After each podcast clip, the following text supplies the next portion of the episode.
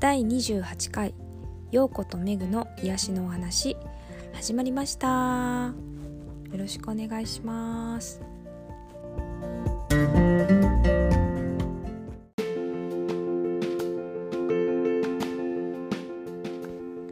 この番組はライフコーチでありホリスティックセラピストであるようことナチュラルビューティースタイリストであるメグがお送りする心と体にまつわる癒しのお話です。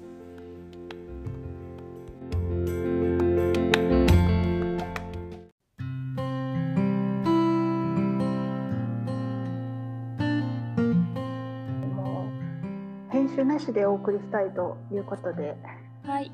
はい、えー早速始めたいと思います。はいようこと。ようこと。はメグのい、癒しのお話、話。お願いします。お願いします。えっ、と、なんかこう、レラジオ方式で撮るのを私はすごく気に入ってるんですが、まあ、ラジオ聞かない人にはなかなかうん。手出しにくいとこかもしれないですね。そうですね。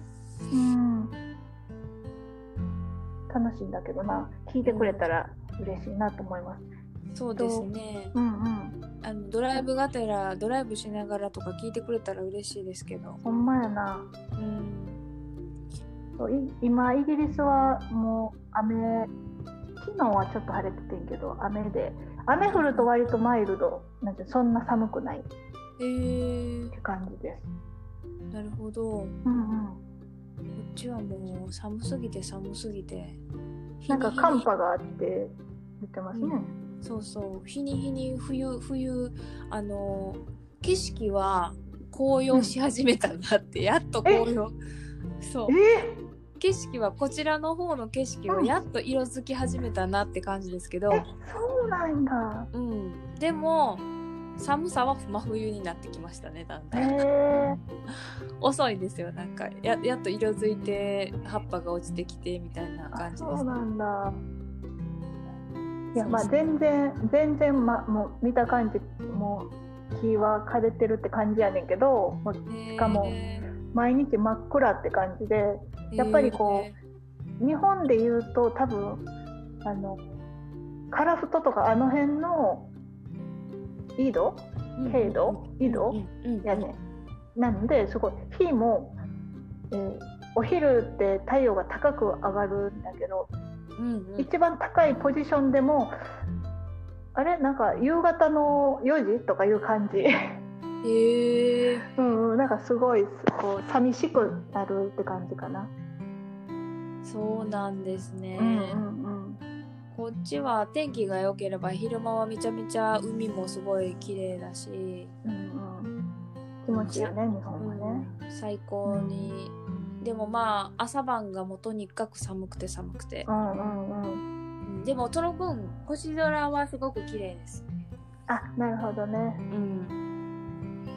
そんな感じですね。なるほど、はうんうんそうそう。でもなんかこうこう寒くなってきてこう体もなんか冷えやすくなってきて、い、うんうんほん。でやっぱこう冬になってくると体がこう動かしにくくなってきたりするので、うんうんうん。うんうん。まあ、それはナチュラルなことだからあのいいんだけど、うんうん。うんうん、あのレッスン私の方のこっちのレッスンでもやっぱみんなこうなんていうめっちゃリラックスするタイプのレッスンに増えが増えてしま増えてなんかこう一個だけまだセルフマッサージを取り入れたレッスンがあんねんけどうんそそれが一番こう今のところ人気になってきた。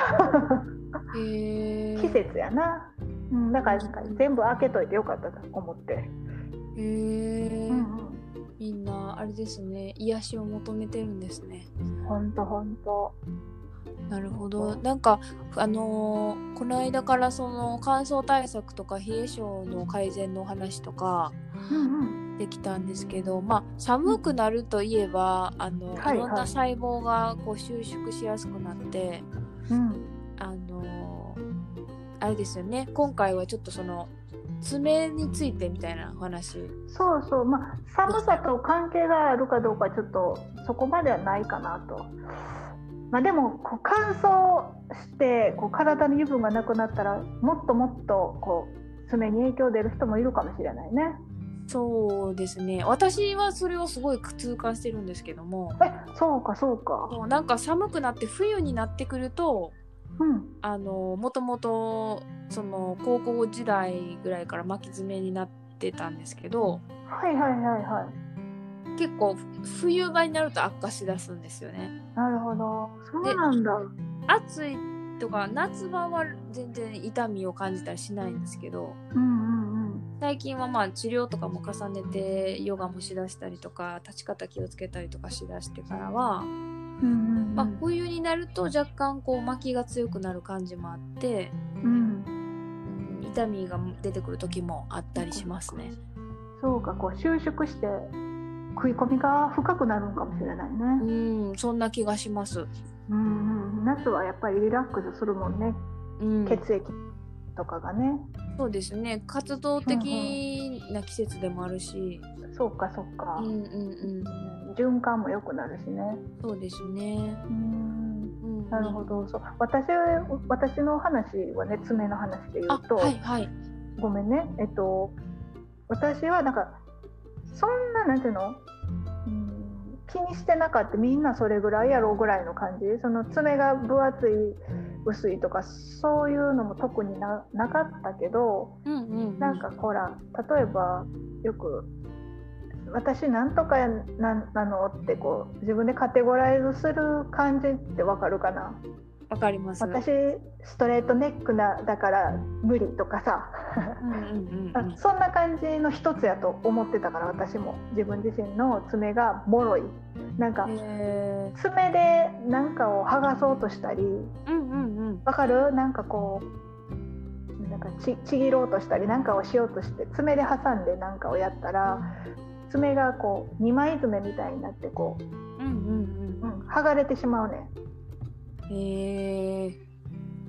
そうそうだからなんか何をやってもすぐ剥がれちゃってなんか引っかかったらベロって剥がれたりその伸ばしてなくてもあの、うんうんそのうんうん。すぐにこう多分爪がガチッとしてないんか分からへんけどへえ。そうそうそうだからその私はなんとかやねんの一つで、まあ、爪が剥がれやすいねんみたいな、うんうんうん。うんうん、感じで思ってたからなんていうのここはもうなんていうの生まれつきのもんだみたいな,、うんうん。うんなんかすごいそれってさ私らって結構それ刷り込まれて育つやんうんうん。テレビとかでもこういう人はこうですみたいな。うんうんうん。うんめっちゃ危ない思想を埋め込められて生きてきたなって今になっては思います。うん 何々だから何々ですって思い込んでしまうから、うんもうその後々もずっとそうなんだっていう洗脳が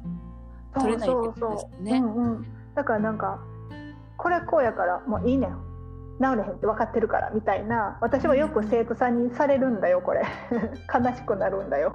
あうんそんなことないよ。原因は絶対どっかにあるからっていう感じで。ーうんうんうん。うんうん、でもさその原因がさ一体どこから来てるかっていうのはすごく分かりにくくてうんうん。やっぱりこう病院に行ったりネットで調べたりしてもここの原因はもうそこの辺の周辺のところで起こってたりすることが多いやん。うんうんうん。で書か書かれてることが多いけど実際はどこからかは辿っていかないと分からへんねん。うーん。そうですね。その幹部だけ見てたらいいってわけじゃないですもんね。そうそうそうそう。うーん。そうなんかまあ私はそのいっぱいこう練習したりこう研究したりした末にいろんなことを自分でも直したしこう見見れるようになったんだけどやっぱりその見れるかどうかっていうのがあんまり生徒さんに伝わってないからさ。うん。あの今のところね。うんうん。だからあのいやもうこれ私こういつもこれこのポーズ取ったらここが痛くなるからって言ってこう言われちゃうねや。うーん。悲しいよ。ほんまはねいやそこのポーズの時にここに力が入ってないからそれ痛なんねんとか思ってんねんで私は。うんうんうんでももうもう分かるやん聞いてくれへんやろなとかいうのも。うんうんもうあその人自身がそこで諦めちゃってるからってことですねそうそうそうそう。そうそうそういう感じで私も爪に関してはうん。全然わ、なんていうのあんましむむっちゃ昔ね。うん何年前？6年7年とかの前の話やけどあの多分ね私のむっちゃ昔のフェイスブックもうむっちゃ昔やからたどられへんぐらい昔やねんけどうんうん。とかにも載せたことがあって爪えに爪に何？マニキュアじゃないけどやってた時期があって。うんそれはジェルネイルをやってて。えなぜかというとあれしてたら分厚くなって硬くなるから爪が剥がれにくくなるやん。なるなる。うん。うん、ただそれだけでやっててなんかこの可愛くなるとかいうのはもう二の次って感じで、うん。うんうん、もうもう剥がれるのがなかなか嫌で剥がれないようにしようと思って、うんうんうん。うんうん、やっててでなんかまあそれも自分でこうトリートメントっていうか、まあ、あいそのナチュラルなホリスティックのライフスタイル続けていくうちにまた同じ話になるんだけどこう体の中からすごいこう強くなってうんうん。こう十分な油分がこう染み出してくるというかうさんうんうん。かるかな？うんうん。あれになった時にそのジェルネイルがもう3日ぐらいで取れてしまう感じになってん。へえなんかもうそんなものいりませんみたいな感じでこう体が拒否してる感じになってうんうんそれなんか何回か挑戦したけどあなんかくっつけへんなと思って。でジェルネイルやったことある人だと分かるけど取る時にさあの、さじゃあつける時か。もうなんかこうヤスリで結構ヤスってからなんかのせるからうんうん結構爪痛むしなんか薄くなるんだよね。うんわかります。わかる？うんうん。そうだからさこう取れた時も自分の爪が強くなってるかどうかが分からなかったのよ。薄くなもうもともとそのおかげで薄くしてるから。うんうんうん。うん。ほんでまあなんかちょっともう、うん置いとこうと思って結構高いのに3日で取れたらあれやなとか思ってさ。うん。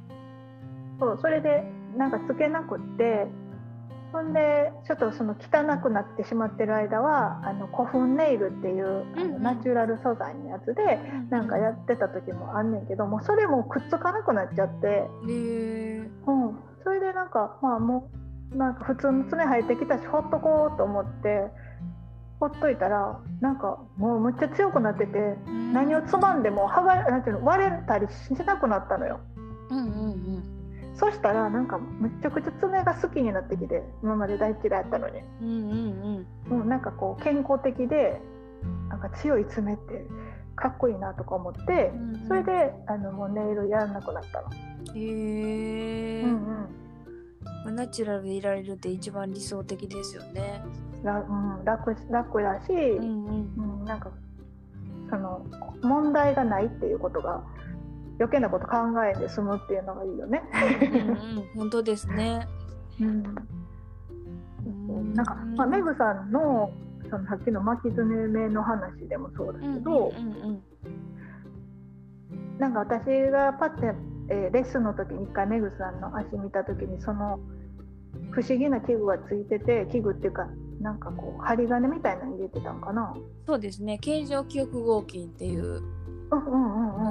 うんそういうの。そうそうそれでなんかそれで巻き爪なの？みたいな話をしてうんうん。で私がなんか、えー、とそこの親指を床にグッと押し付ける力が弱いんだよみたいな言ったんだよね。うんそうですそうです。うんうんうん。うんうん、でなんかほんでなんかなんて言ってたっけねぐさんが。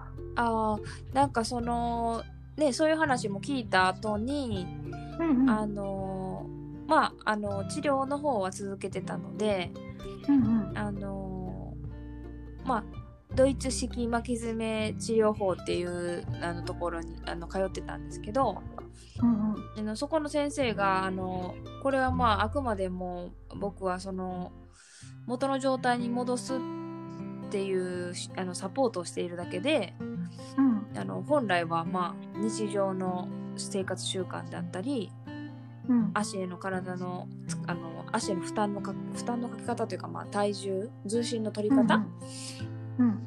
うん。立ち方であったりとか力の入れ方であったりとか、うん。うん。あの力を入れるべきところに入れて入れられてないのでうん。あの巻き爪っていうのは起こるんですよというお話を聞いて。うんうん。ああこれはまさにあの教えてもらった話にも通じるなと思いながら聞き聞いたの覚えがあります。ねなんかそれがあの嬉しかった私も、うんうんうん、あのね普通のお医者さんとかでもそういうこと言ってくれる人がいてて、そうですね、ううんん、普段の生活が一番大事なんですよっていう話をすごくしてくださって、うんうんうん。あくまでもこれはあの一時的な治療ですからっていう。うんうんううんんわかるわかる。うん、そうそうそう。だからあーって通ずるものがあるなと思いながら、ねうん。そこにこう気づけるってすごい大切なんだけどやっぱりこう早く簡単に治したいって思いすぎてやっぱそこのその源探しっていうかさそれをちょっとこうみんなやりたくななくなっちゃううんっていうのがこう現代かなと思うんだけど私はでもその、まあ、ちょっとあの時間は最初の方はかかるかもしれん。その源探しかかるかもしれんけどうん。もうたどり着いたら早いよ。もうチェンジは早いよ。うんうんうん。うんいやーでも指一本一本が独立している感じがあの陽子さんの足にもあって、うんうんうんうんうん。本当に力強さをあの写真とかで見せてもらったら感じますとても、うんうんうん。うん、私はまだまだ。なんかねうん。その足の親指？うん、もうなんか私もあのメグさんに偉そうに教えてたけどさうんうん。私もさ私自身もえっ、と右足の方が左足より弱いことに最近気づいたのね。へー。でもその弱いっていうのももう多分ね目では確認できないぐらいのやつやからすっごく見つけるのは難しいね、はいはい。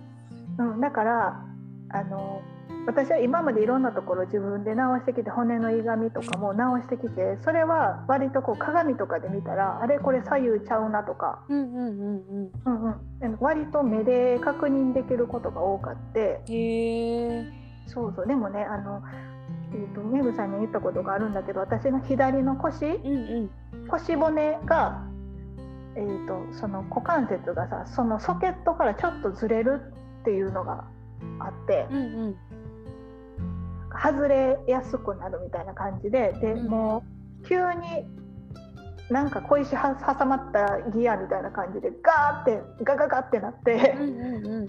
ほんでなんかもう歩かれへんぐらいになってしまってへってーいうのはんもう結構しょっちゅうなってて。うんうんうん。でさらにもう今まで練習してきたヨガでもこう激しいヨガ、まあ、アシュタンガのヨガの人は結構、あの強く体を無理やりポーズになんていうのかなこうもう入れちゃう人が多くて。う、んうんうん。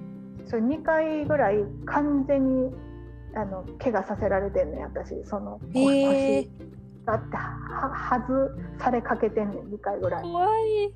そうもう本当にやめてやめて触らないでって言っても私の体がいけそうに思うんか知らんけどそれをやられたことが2回あって、うん、だからなんかもう私そういうのもなんていうすごい私は自分は気をつけてやってるけどそうじゃない先生がすっごく多いからこれはみんなに気をつけてねって言ってんねんけど、うんうんうんでもねなんかその腰をね治そうと私いろんなことをここここ10年ぐらい試みてんねんな。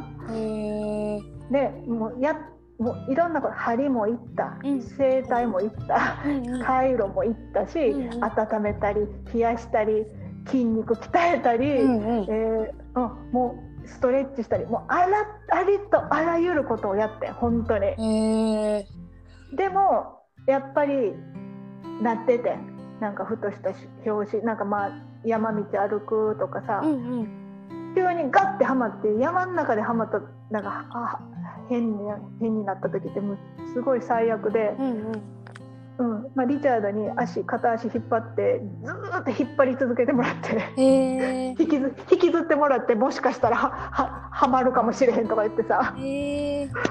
そうそうそう。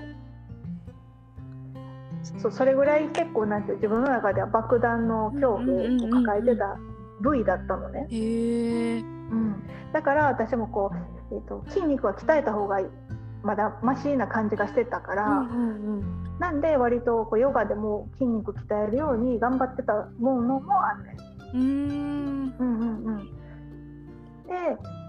でもねこの本当にさ最近ね右足と左足のえーどういうふうに説明したいかな。例えば、えー右両足の親、えー両足指全部をごめんな両足の足指全部を、の関節を曲げますまず。うんうん。ほんでその関節を曲げたまま、うんうん。えーぜ前に倒していくバレリーナの足をするみたいな感じでうんうん。あの手前側すね側の足を足首を伸ばしていくっていう意味ね。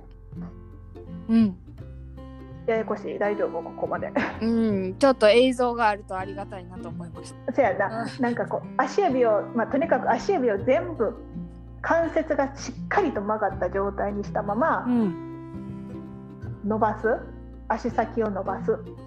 でだんだん下ろしていくうちに、えー右の親指だけが関節を曲げていられなくなるねん。へえ。それに気づいてそこなかなかそのポーズすることも少ないしそこに気づかへんのよね。うんうんほんでなんかあれこれかなと思って。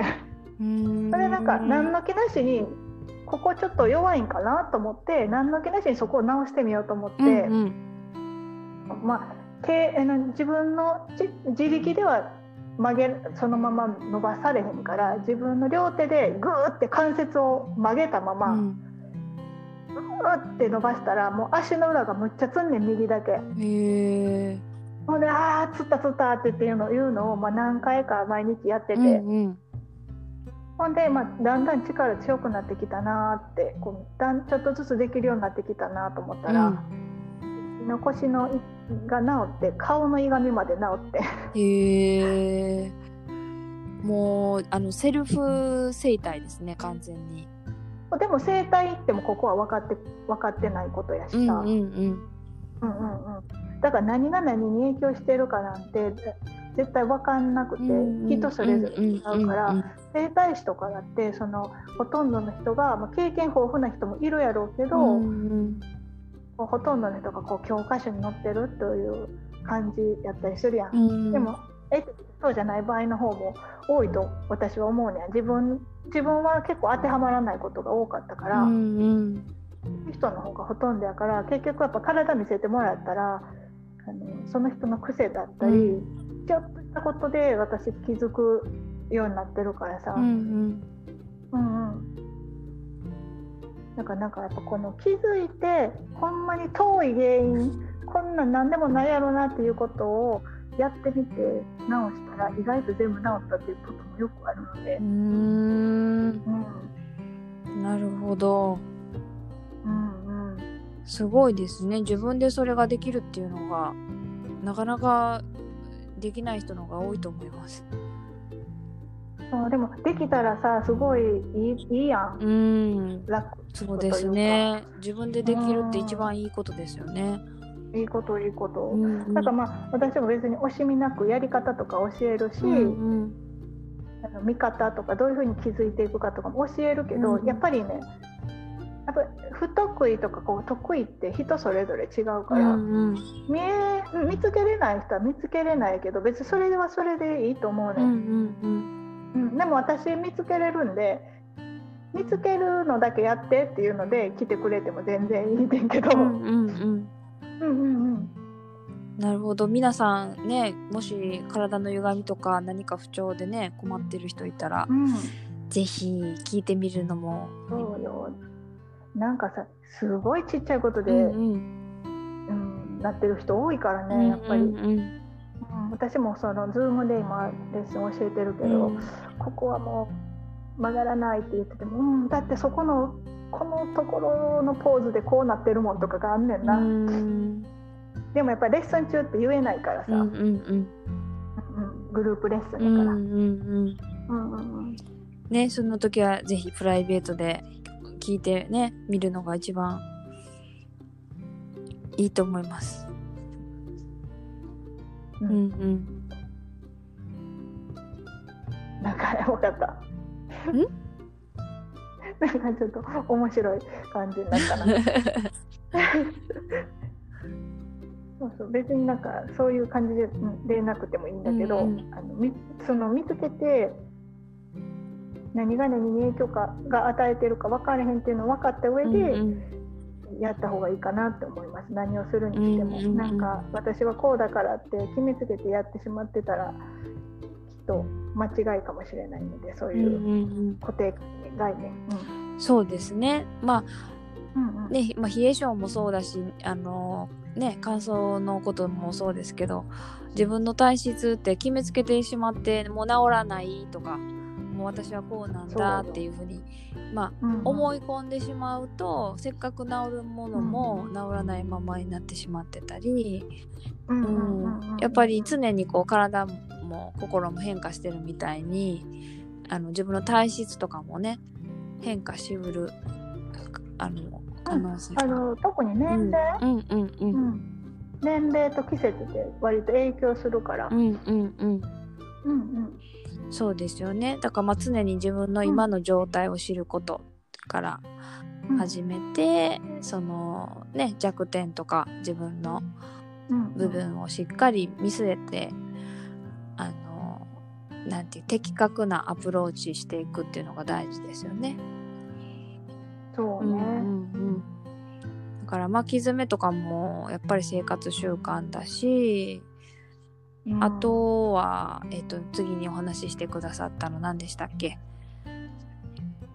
そう乾燥とかあ今お話ししてくださったやつ、さっき。ああ体の歪みとかでし体のたっけ？歪み、ね。うんうんうん腰の歪みであったりとかそういうのも。うんうん。まあちょっとずつ自分で、まあ、難しかったら人に見てもらったりとか。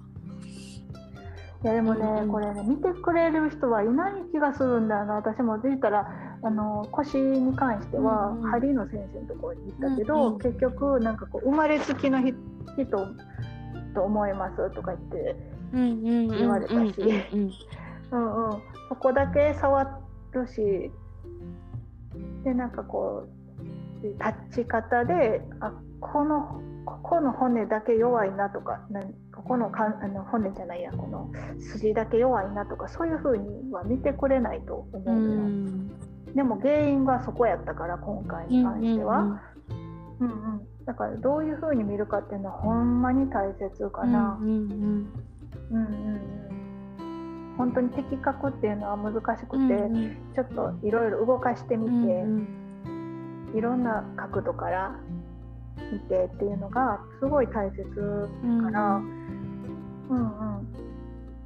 こうね、うん日本だったら整体とかすごい人気やけど、うんうん。ちょっとしっかりと見見れるようになった方がいいかなと思いますね。うん。まあさ本当に劇的に治るから。探り探りですかねちょっとずつちょっとずついろんな角度から見ながらってことですよね。そうね、体をこう、うんとね、まあ、理解できるうんまで、しっかり観察するっていうのが大事かうな。んうん、なんかこうヨガやってても右と左でやっぱりこう取り方ポーズの取り方も違うやろうし、うんうん。体重のかけ方も少し違ったりするから、うんうん。うんそのいがみ直さないでやっていたら意外とねいがみが強くなってしまってたりすることもあるのよ。うん。ね、だからそういうのもあの気ぃつけながらやった方がこの先先に先々良くなるよっていうのはあるかな。アドバイスできることとすれば。ううんんうんなるほど。うんうんねまたじゃあもし困ってる人がいたら陽子さんに聞いてみたらぜひいいアドバイスがもらえるかもしれません。ぜひ。はい。まあ、体のいがみはあの本当治すといろんなことが楽になうるんで。ん、うんうんねえあの今はなかなかね対面っていうのが難しい状況なのでこういうね、うんあの時期だからこそ Zoom とかね活用して。そうね、うん。なんかまあ、ズームのいいところもあるもんね、うん。なんかこう、のその、実際に行かなくていいとか、そうそうあのうん。時間のロスなくあの自分自宅に自宅にいながらにしてレッスンが受けられるってなんと贅沢なんてある意味。そうそうそ 自分の生活ねあののスペースの中でできるっていうのは、う、ほんとほうんうんうん。まあこれまた新しい時代がやってきたなというふうにも思いますけど。うん。うんうん、ね今日はえっと通目のお話と体の歪みについて陽子さんの体験談も踏まえながら、私の巻き爪の話も添えながらうんうんうん。お話ししましたけど。皆さん聞いていただけましたでしょうか？はい。楽しんでもらえれたらと思います。ねまたあのリクエストなどあればぜひコメント欄にいただければありがたいです。はい、お願いします。今日はこの辺でよろしいでしょうか？ははい、そしたらまた次回おわるお会いする日まで今日はこの辺で。はいありがとうございました。はいありがとうございました。